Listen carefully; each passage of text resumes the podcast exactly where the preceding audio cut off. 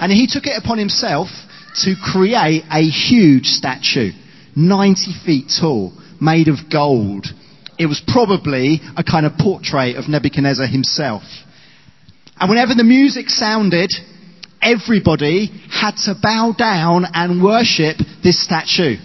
It was erected in honor to Nebuchadnezzar's pagan gods that people used to worship at those times. And everybody had to bow down. And that's what happened except for these three people.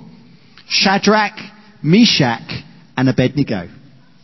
And when everybody else bowed down, they refused. And they just stood there. and you can imagine how much they stood out. How conspicuous they would have been with everybody else bowing down. And the penalty for that was death. Death by fiery furnace. Now, archaeologi- mm, archaeologists even have discovered many of these types of furnaces. There was loads of construction went on over the whole region of Babylon. And they needed these furnaces to make bricks and to melt down limestone to get the lime to use for, for mortar. And so these furnaces were all over the place. And, and archaeologists have actually found inscriptions on the side of the furnace that say, say, uh, what they say, say, prepared for those who refuse to worship the gods of the Chaldeans. So obviously, as well as being used for making bricks, they were also a convenient way to make a public spectacle of people who, uh, who were not toeing the line. So that's what this furnace. And it would have been a big cauldron. Often uh, they were cut into the side of a hill, but it would have been like a big pot that was open at the top and would have had a ramp going up to the top of this furnace so that all the limestone and stuff and people could be chucked in at the top. And then down at the bottom, there would have been a, an air vent to uh, let the oxygen in, and there would also have been a, like a hatchway, a, a doorway or a tunnel through which the, the fire could be stoked and uh, all the stuff could be got out that needed to be got out. So that's how you have Shadrach, Meshach, and Abednego could be thrown in at the top, and yet King Nebuchadnezzar could sit down and see what was going on at the bottom. And this was the, the furnace and you got this situation where Shadrach and Meshach and Abednego are ready to be thrown in. If there was ever anybody that needed saving, it was these three guys. It seemed like there was no escape, no way out. Well, do you know that you need saving just as much? You need saving from a, a condition called sin. Sin is rebellion against God. Sin is when you say things and you do things and you think things that are in disobedience to God. And they're not the things that He would want you to say and do and think. Do you live your life without any reference to God whatsoever? Would you realize that you need saving? And you might say, well, I feel fine. Okay, maybe I don't go to church much, but, but I'm happy. You know, I'm a, I'm a good person. I do all right in life. I've got a nice family. I've got a good job. Life seems to be going all right. I could carry on living like this. I just don't see what the problem is. Well, do you know, the problem is your sin. And the reason that sin is a problem is because of the holiness of God. You see, there are many characteristics of God that we learn about in the Bible. But an important characteristic of God is His holiness. God is holy. And He's not just a little bit holy. He's not just a little bit good, like white and fluffy. He's not holy like a, a candle that just kind of burns and you can feel a bit of warmth. Now, God is holy like a furnace. He roars. He burns. There is intense heat. It's awesome. It's suffocating. It's melting. It's consuming. Well, Nebuchadnezzar's furnace is a good picture of God in all his holiness. Because in the Bible, God is described as a consuming fire.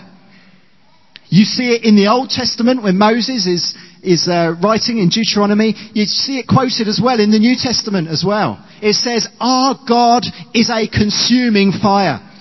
And what is it that God consumes? Well, He consumes sin. And if you think that life is okay, if you think that life is going on fine, it's because you have yet to come face to face with the holiness of God. You have yet to come face to face with His consuming fire. But you know you will. One day we will all stand in the presence of God. Like Shadrach, Meshach and Abednego standing in that furnace. And it is an awesome prospect. How can we hope to survive? You know, there was a, a prophet in the Bible, a guy called Isaiah. He was a good bloke. And he wrote this. He said, Who of us can dwell with the consuming fire? He was kind of feeling the same thing. Who of us can dwell with this consuming fire? Who of us can dwell with everlasting burning? See, God's holiness consumes sin. How can any of us expect to survive in the presence of God in our sinful state? Like Shadrach and Meshach and Abednego on that day, you need saving. But you know, God has made a way. God has made a way. And we're going to look at that in just a moment. We're going to hand back to Rose for a minute first. Let's just think about that word consumes. Now, um, when I use the word consumes, it's usually um, equated to food. But when we think of the word consumes, it actually means intense. It means overwhelming. And that's what God's holy fire is like. It's all consuming. It's overwhelming. Now I'm going to show you what that might be like. You might think other religions might save you. You might think, oh, I'm a spiritual person. All roads lead to God, don't they? All I need is enlightenment. I just need to uh, find the God within me. No, it's rubbish. It will all be burnt in the fire. And you have to realize what Nebuchadnezzar realized on that day. No other God can save in this way. It's God that saves you. It's Him. And He does it in one way. He does it by putting Jesus with you in the fire. That's the only way you can stand in God's holy fire. It's with Jesus by your side. Now how does that work? Well, do you know, Jesus went to the cross for you. And on the cross, Jesus took your sin. He didn't have any sin of his own. He took your sin. God's holy fire, that furnace, was directed at Jesus, his own son, on the cross. And he died. And he was buried. And these baptisms that we've seen this morning is a wonderful picture of what Jesus has done for us. That going down into the water. It reminds us, doesn't it, of Jesus dying for us and being buried for us. But that's not the end of the, the picture, which I guess the people that have been baptized were glad it didn't end there. Because Jesus rose from the dead. And these people come up out of the water. And there's celebration, there's new life, there's victory over sin.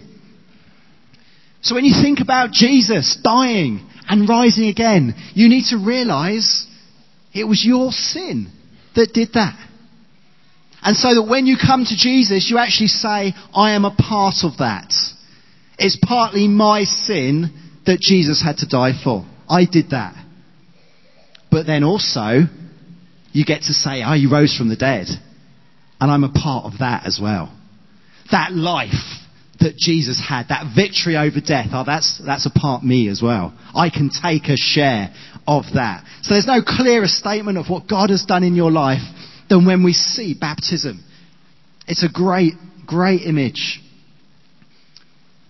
Romans 6 verse 4 says, We were therefore buried with him, that's Jesus, through baptism into death, in order that just as Christ rose from the dead, through the, the glory of the Father, we too may live a new life. So for Shadrach, Meshach and Abednego, this was a kind of baptism. They actually passed through death and came out the other side. In fact, death couldn't touch them. The only thing that was consumed was the ropes that was binding them. The ropes that were holding them captive. And now they were free. They were freer, actually, than they were before. They'd been saved. But only through the work of God by the presence of Jesus with them. Now we baptize people by water. We don't do it by fire. That would be a bit messy. This is just a symbol. What it symbolizes, what baptism symbolizes, is no less miraculous than what happened to Shadrach, Meshach, and Abednego. So you need to understand how this applies to your life. Do you know Jesus? He's not just an option for your life. He's not just a, a, temporary choice. Well, I think I might, I might give this Christianity thing a go for a while, see how it pans out. No, you need to understand the furnace. There is no other option in your life. The only way is to have Jesus with you. Only He can save in this way. I just leave you with uh, one more thing that Isaiah said. In Isaiah 43, he said, This is what the Lord says. So this is the Lord speaking. Fear not, for I have redeemed you. I have summoned you by name. You are mine. When you pass through the waters, I will be with you. When you pass through the rivers, they will not sweep over you.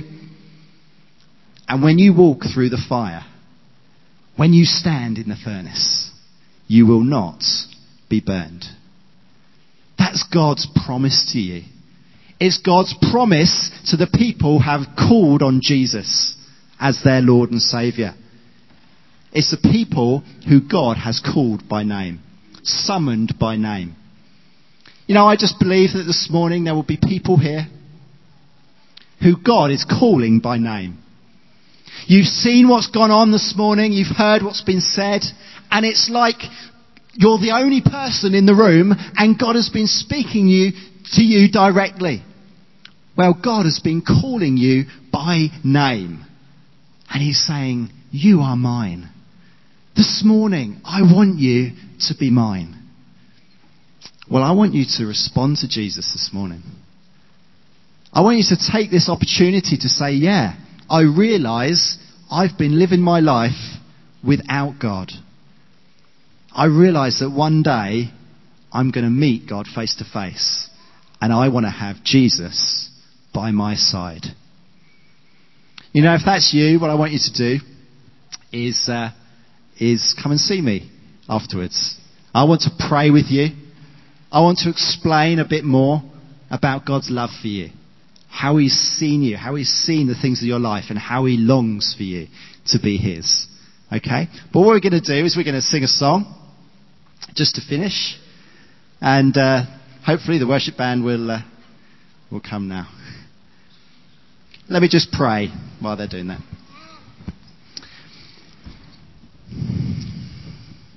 Lord, we just acknowledge again this morning that you are an awesome God. You are a consuming fire. And yet we've also seen tangibly this morning that, that you're a God of love. That you love us. Your love is high and deep and wide. And then we work it out we see it's because of Jesus. That you have made a way that we can be saved, saved from the fire. Thank you, Lord Jesus. Thank you that you saved us. Thank you that you went to the cross for us. You took my sin on the cross. And as you rose from the dead, you said, Here, have my life. Lord, we give you the thanks and the glory this morning. We thank you for these baptisms again, which demonstrate so clearly what you have done for us. The new birth that is available in you. Lord, I just pray that you'd come and rest on people's hearts, Lord. Young people, older people, those in between. Lord, I just pray that you'd stir hearts to you this morning. The rest of us, would you stir us to give you our praise, our adoration and our thanks as we do again now, Lord Jesus. Amen.